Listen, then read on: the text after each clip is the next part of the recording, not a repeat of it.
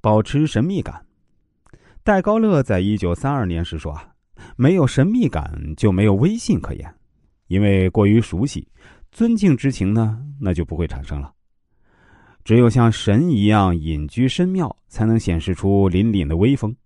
无论是运筹帷幄，还是所思所为，都要令人捉摸不透。”他还曾经说：“啊，我是一个孤独的人，我如此酷爱孤独。”大约在三千年以前啊，有一个国家叫美迪亚，那里有一个部落，部落的首领名字叫迪奥西，他德高望重，村民有任何纷争，无论是争一口井还是砍两棵树，都会找他出面仲裁，摆平疑难。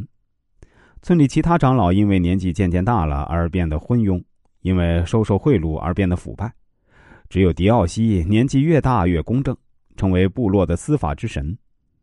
有一天呢，迪奥西厌倦了，宣布退休归隐。部落没有了迪奥西，立刻失去了主心骨，导致四分五裂，内斗不止，没有人有办法摆平。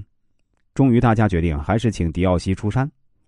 迪奥西再三谢绝，在村民的苦苦哀求下，他勉强答应了。但是他提出一个条件：必须建一座深宫，请一批保镖，让他住在里面，永不露面。如果需要找他，必须由专门的亲信通传。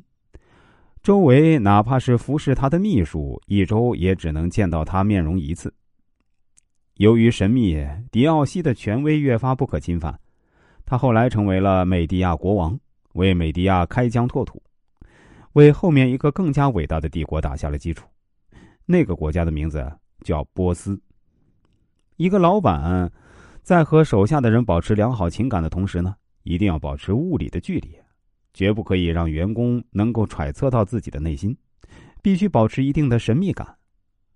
只有自己身边没有特别亲近的人，没有太密切关系的人，才能保证自己安全和权威。